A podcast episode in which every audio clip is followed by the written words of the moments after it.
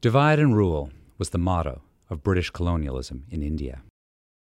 And the year 1919 saw a classic example of this policy in action when hundreds of unarmed, peaceful civilians in Punjab were shot by British soldiers under the command of the now infamous Butcher of Amritsar. British colonial reforms in 1919 endeavored to reward the people of India for their participation in World War I by allowing more Indians in governance. Still, wartime measures to suppress civil liberties were kept in place. Known as the Rowlatt Acts, these measures ensured that police and armed forces could continue to imprison Indians without trial, suspend habeas corpus, and enforce prohibitions on public gatherings. In this way, the British Raj could take credit for bringing democracy to India while cracking down on political dissent. The Rowlatt Acts outraged the Indian National Congress, the leading nationalist party, whose members included uh, Muhammad Ali Jinnah, Motilal Nehru and his son Jawaharlal, and a man who would soon become very well known, Mohandas K. Gandhi. In 1919, Gandhi was fresh from his sojourn in South Africa and hoping to demonstrate India's readiness for dominion status within an empire that he believed to be inherently just. The Rowlatt Acts and what would follow shook the faith of the Congress leadership.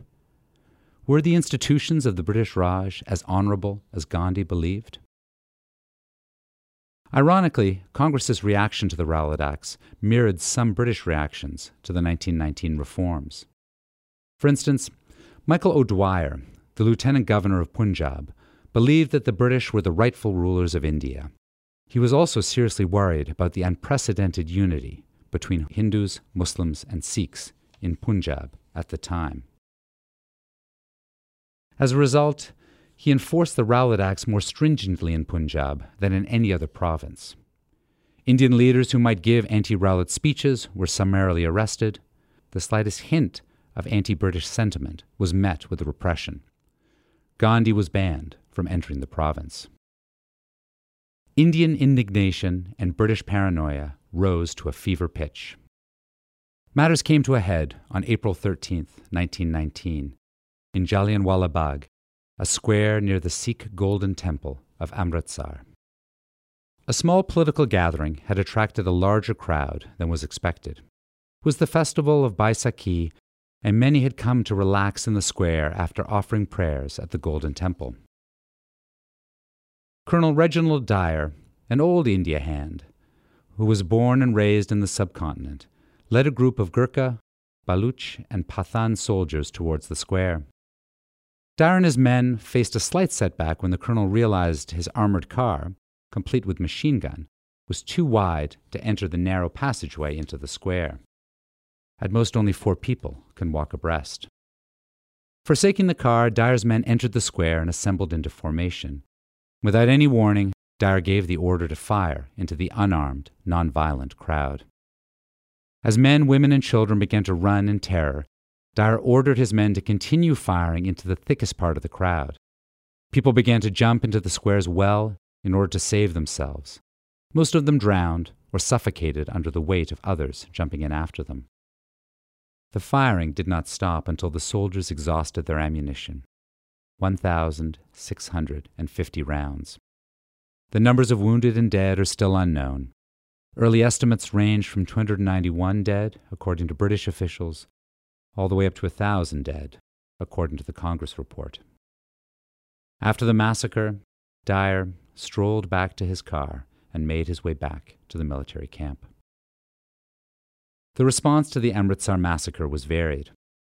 Congress set up a committee to inquire into the massacre as well as the ensuing atrocities perpetrated by Dyer and O'Dwyer. Indian Nobel laureate and bard of Bengal, Rabindranath Tagore, renounced his knighthood, noting, quote, The accounts of the insults and suffering of our brothers in Punjab have trickled through the gagged silence, reaching every corner of India, and the universal agony of indignation roused in our hearts has been ignored by our rulers, possibly congratulating themselves for imparting what they imagine as salutary lessons. Tagore was quite right.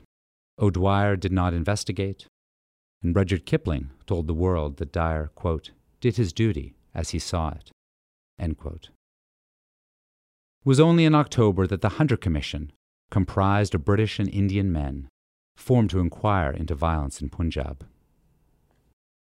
Dyer testified that the moral lesson imparted at Amritsar far outweighed any loss of human life. As he put it, quote, I thought I would be doing a jolly lot of good, and Indians would realize that they were not to be wicked.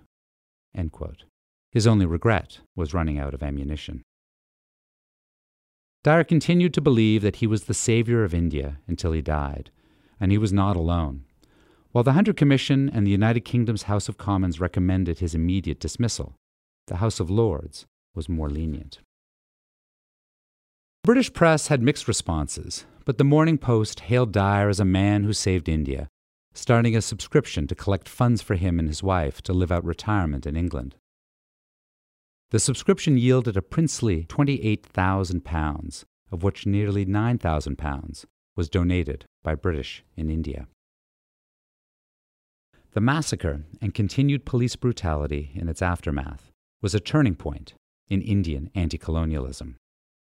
Before 1919, the Congress Party's activities had focused on increasing representation for Indians in governance and on eventual Dominion status. An amicable parting from direct British rule. As Dyer was exonerated and valorized, Indian leaders realized that this was no longer possible. Udham Singh, who survived the massacre, saw it as his destiny to take revenge on those he held responsible. Nearly 20 years after the event, he assassinated O'Dwyer. At his trial, he was unapologetic. Quote, For full 21 years, I have been trying to seek vengeance. I am not scared of death. I am dying for my country. What greater honor could be bestowed on me than death for the sake of my motherland?